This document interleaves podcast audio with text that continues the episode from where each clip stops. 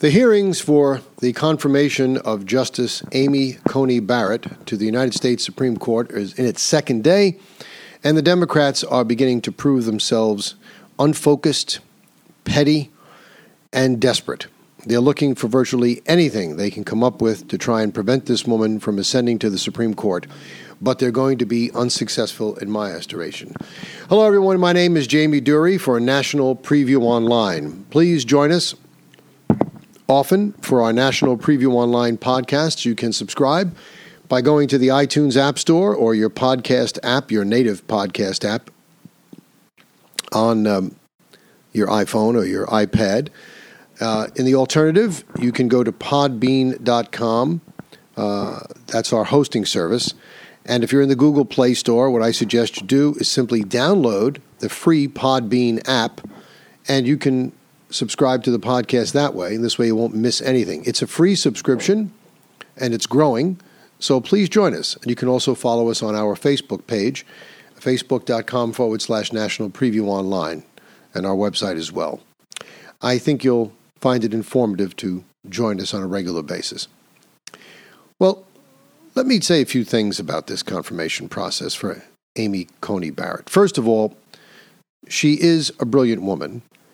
She has received a well qualified rating. Or is it highly qualified? I forget which. It's, that's the highest rating that the American Bar Association can give, and they have given it to Judge Amy Coney Barrett. The Senate had no problem confirming her to the Seventh Circuit, and that was not that long ago. It was during President Trump's presidency. So there should be no uh, issue with confirming it to the Supreme Court. What they're really, really scared about with this confirmation is not so much that it's this particular woman, they just don't like the idea that any conservative justice or anyone who isn't extremely left of center isn't going to be replacing Justice Ruth Bader Ginsburg. Because Prior to this time, you had a 5 4 conservative majority. And it should have been more, but Justice Roberts has been a rather treasonous sort, uh, drifting far away from his conservative roots with his pathetic uh, rulings against the Affordable Care Act, twice rescuing this legislation. But on the solidly conservative side, you have Justice Alito, who's been a real solid block. You have Justice Thomas. You have Justice Gorsuch. You have Justice Kavanaugh. And on the um, liberal side, you have Justice Breyer, Justice Kagan, and you have Justice Sotomayor. Now, Ginsburg made it four liberal justices, and I just named the four conservative ones. Robert has become the sort of swing vote. He sometimes can be conservative, but you can't rely on him. In that way, he's become the ideal replacement for Justice Kennedy, because Kennedy uh, is the one that did the same sort of thing. So, with the addition of Coney Barrett, you would have five reliably conservative voices on the court. So even if Roberts defected, the 5 4 majority would carry the day. Uh, and if Roberts joins in, it would be even more so. The biggest danger now, I would say, to the preservation of the conservative majority on the court is Justice Thomas, because he is getting up there in age, and I would hope that if Justice that if President Trump wins re-election, that Justice Thomas might consider retiring before his second term is up so that he could be replaced by a younger man. I, not that I have any, any problem with Justice Thomas. I think he's a fine man. Uh, he's been an excellent jurist. But I don't think we want to run into the problems that we have now as re- on the liberal side as the result of Ginsburg overstaying. Justice Ginsburg was not in the best of health. And if she was really that concerned uh, about the legacy of the court and, and its future as a liberal deliberative body, then she shouldn't have stayed to the very, very end and leaving deathbed, supposed deathbed requests that she be replaced by the next president. She should have told President Obama well before the end of his term, Mr. President, I'm no longer in the best of health. I can't adequately discharge my duties. No one knows what the future holds. I would rather retire now confident in your ability to replace me with an appropriate justice. Could have done that. Could have done that. We wouldn't have any of these problems. Instead, the left is relying on this specious argument that, um, well, what's good for the goose is good for the gander. The Republicans stopped President Obama from making an appointment that was a lot further away from the election, election but it was in his last year, uh, saying it would be inappropriate that the American people should weigh in. So why isn't it good this time? Well, I'm glad you asked that question, Senator Schumer, Senator Feinstein, and a host of others, Senator Durbin, because I'm going to answer that question for you. Uh, although on the surface it may seem the same situation, it is not. So let me explain. One, when President Obama attempted to appoint Merrick Garland to the court, President Obama was in the last year of his second and final term. He was a true lame duck. He wasn't on the ballot for the following year. Hillary Clinton was. So he was a true lame duck. And based on that, the voters should have had some say so. Now, in this election, President Trump is in the final year of his first term, and he is on the ballot. Very much on the ballot. And despite what these manipulated poll numbers say, uh, the internals of these polls indicate quite a different situation, with 56% of respondents being asked, uh, responded when being asked, who do you actually think is going to win this election, regardless of who you plan on voting for? 56 responded Donald Trump. That's because many of them are probably going to vote for Donald Trump and just don't want to admit it when they're polled. And there's a silent majority out there that never seems to be polled because the polling database has been skewed by who the Democrat, uh, who the pollsters choose to to call up when they do these surveys. That's the first thing. Secondly, when President Trump ran in 2016 and was elected, he was elected in no small part on the strength of his representation of who he intended to appoint to the court if he were elected. He published a list of his justices and he has remained faithful to that list. So the public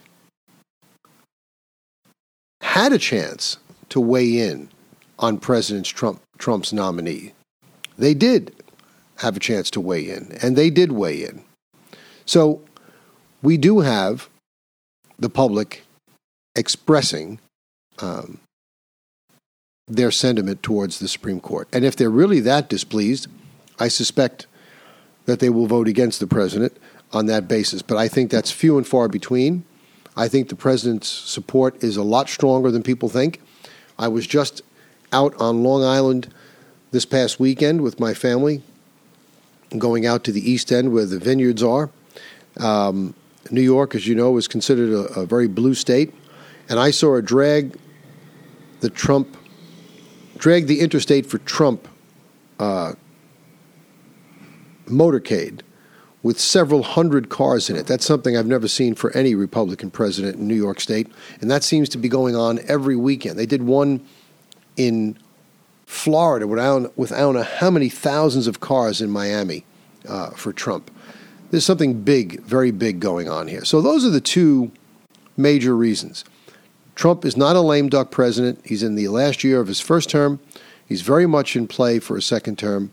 And he was elected to his first term based on the choices that he put forth uh, as his nominees for the Supreme Court if such opportunities became available to him. And he's remained tr- true to that list. So, any representation by the Democrats and the left that the public has not had an ad- adequate opportunity and will not have an adequate opportunity to weigh in on the Supreme Court choice of Amy Coney Barrett unless we wait for the next election is false.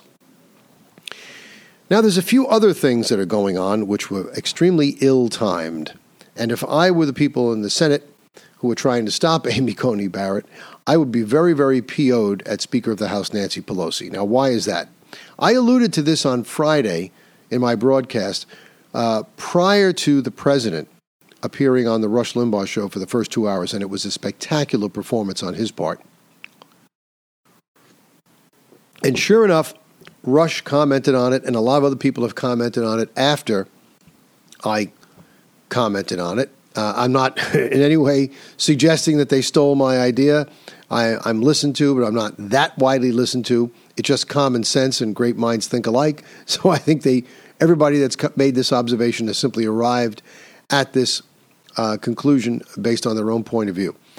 As we know, Nancy Pelosi made uh, very, very publicly a statement that uh, the president's recent illness with COVID reminds her of the necessity to have in place a more specific framework for invoking the 25th Amendment to um, question a president's competency.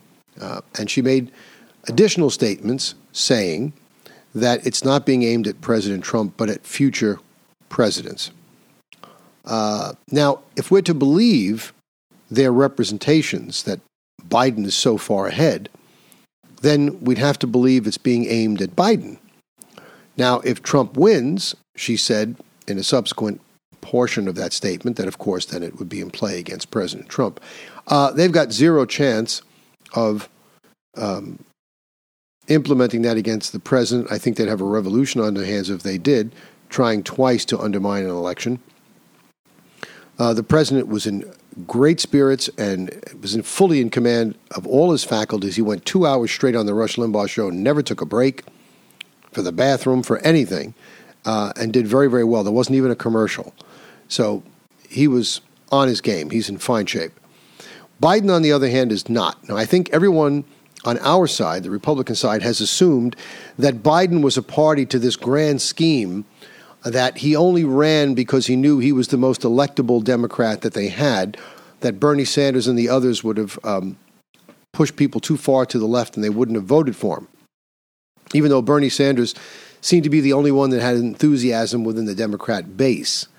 And that the plan was once Biden got in, he would be a puppet president and would resign the office after a year, citing health concerns or whatever, and then we'd be stuck with Kamala Harris, a woman who dropped out even before the first vote in the primary was cast because she had zero appeal, and she's the second most liberal senator in the entire United States Senate after Bernie Sanders himself. So the Democrats can't even be honest with you in in terms of the candidates they're running. They're trying to foist upon you a woman that couldn't get elected if she tried, that people don't want. And I think that Trump can make that argument very, very strongly uh, in the next debate, if it comes off, because he's not going to do a virtual debate, saying, Joe, your own party is seeking to undermine you. So, uh, what does it say about you? What does it say about your party? That was a stupid thing. And secondly, if it isn't aimed at Biden and she really is doing it because she believes Trump is going to win and she's setting the stage for another way to try and remove him, all she has done is energize the Republican base and the Trump base in his favor. So this was a foolish, foolish, foolish move. In addition, we see that the Biden campaign is spending on ads in states that, according to these pollsters, he already has locked up. So, why is he spending money in battleground states? We also know that the president has canceled ad buys in certain battleground states, not because he has conceded those states, because he needs those states. So certainly, if he needs them, he wouldn't cancel ad buys. He's got plenty of money; he would double down. And if he ran out of money, he'd simply go into his own pocket. No, he's canceled ad buys in certain states because those states are not in jeopardy. And if that motorcade in Florida is any indication of what's going on in Florida, there's no question about the toss up state of Florida. I think Trump is going to carry it. Now, last time, if you recall, with Trump winning Wisconsin, Michigan, Pennsylvania, and Ohio, even though everybody said going in he desperately needed Florida in order to win, uh, in light of those states that he picked up that blew everybody away, he could have lost Florida and still won the election because he had well over 300 electoral votes and Florida only has 29. I think he had what, 308 electoral votes? So even if he lost Florida, he still had more than the 270 he needed to win. I don't think Florida is in doubt this time. I think he's going he's going to win Florida. So if he wins Florida and he wins everything that he had, um, and he loses Pennsylvania, he loses 20 electoral votes. and so he still has over 300. But I think he'll win Pennsylvania. Uh, if he's anything that might be in question, it could be it could be states like um, Michigan uh, or Wisconsin.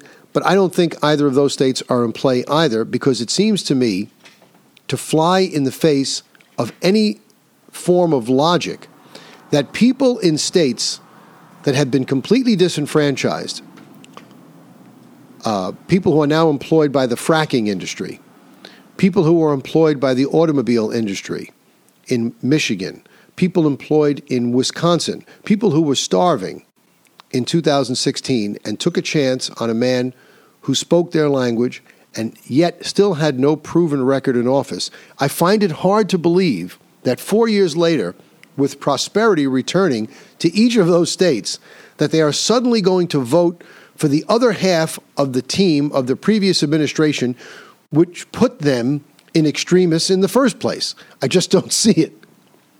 I just don't see it. So you're being sold a bill of goods on that score. So again, some of these polls are trying to say that Biden has a 10 point lead. Some are saying he has a more than 10 point lead. The only polls that are actually reliable are the Zogby poll and the Rasmussen poll. They have the race a lot closer. Uh, they have it more along the lines of a dead heat. I don't even believe that is wholly accurate because I believe, as is as was the case in 2016, there are a lot of Trump voters who simply don't want to admit they're for Trump. And again, since 1996, the one internal question in all these polls that has always consistently pro- produced uh, the correct winner uh, in these elections is the question despite who you intend to vote for or who you say you intend to vote for, and putting aside all your personal biases, who do you think is going to win the election? And over 56 or 57% of the people, when asked that question, are answering Donald Trump.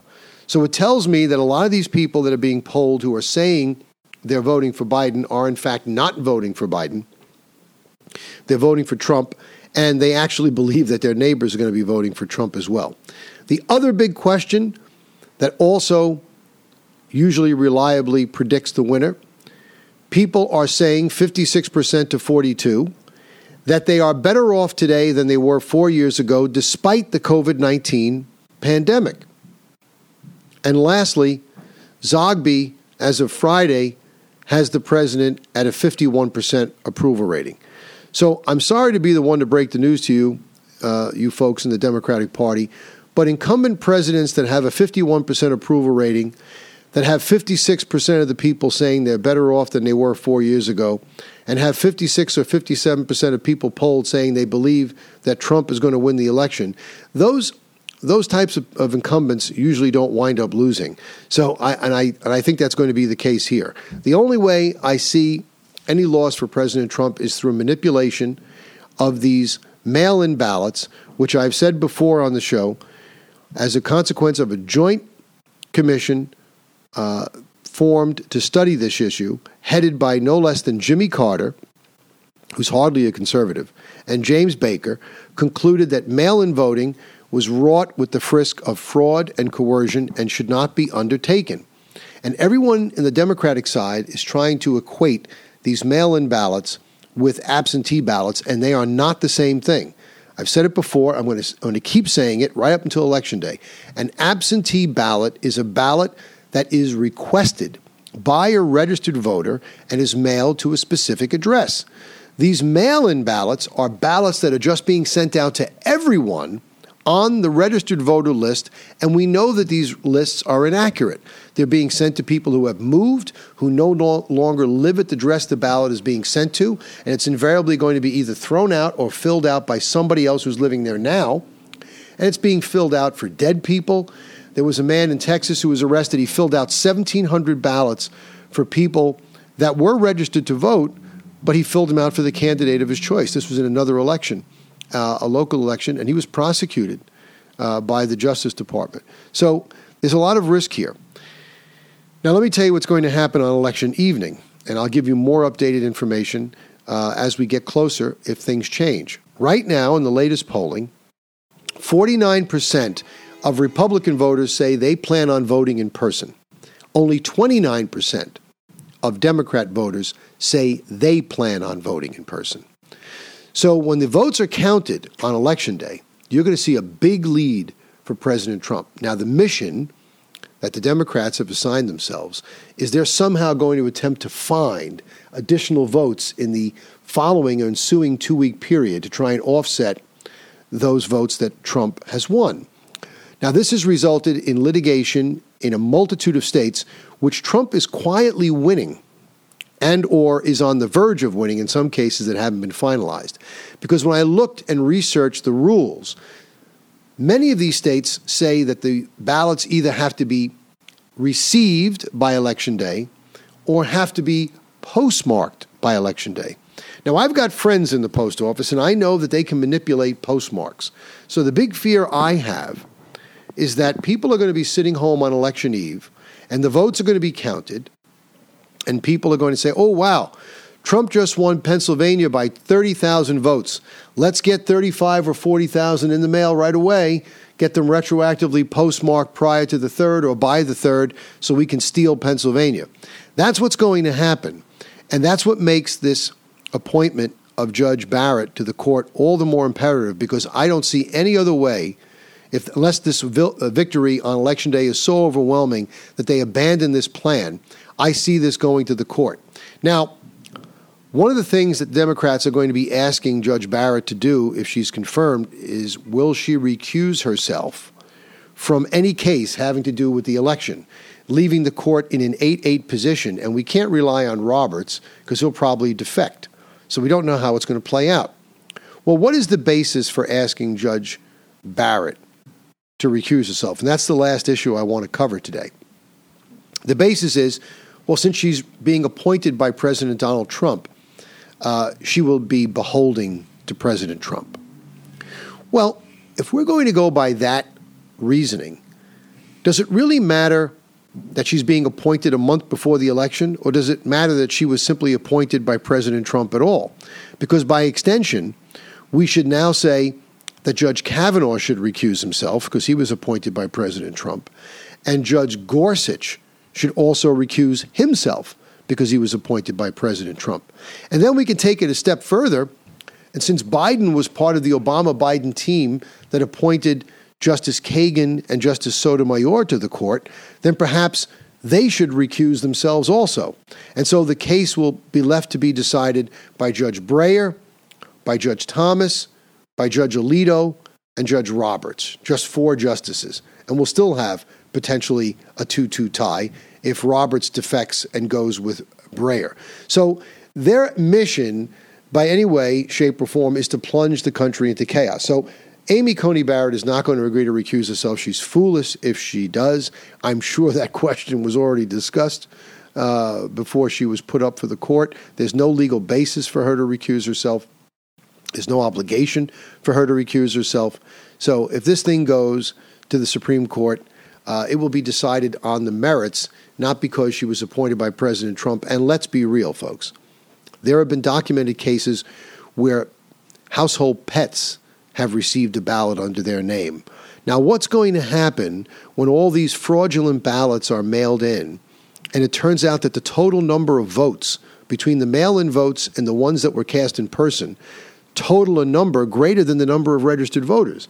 That's going to pose a bit of a mathematical problem. And any reasonable court is going to have to assign greater deference and weight to votes that were actually cast by real people in a real voting booth, and also absentee ballots that were legitimately requested by people, than these mail in ballots. So, any way you slice it, I think any legal challenge is going to come down on, in President Trump's favor. And that's when you're going to see that 25th Amendment thing be aimed at President Trump. But right now, I truly believe that Nancy Pelosi, as I said earlier, said that because they're looking for a way to get Biden out of there because apparently he's not going to go along with the plan of stepping down after he's elected, if he's elected, which I think is not going to happen. So that's the scoop. Following the Judge Barrett confirmation hearings very closely. We'll have more on this tomorrow and other things. Please, again, once again, subscribe to us in the iTunes App Store at NP Online or in the Google Play Store. Download the Podbean app, uh, and you can subscribe that way.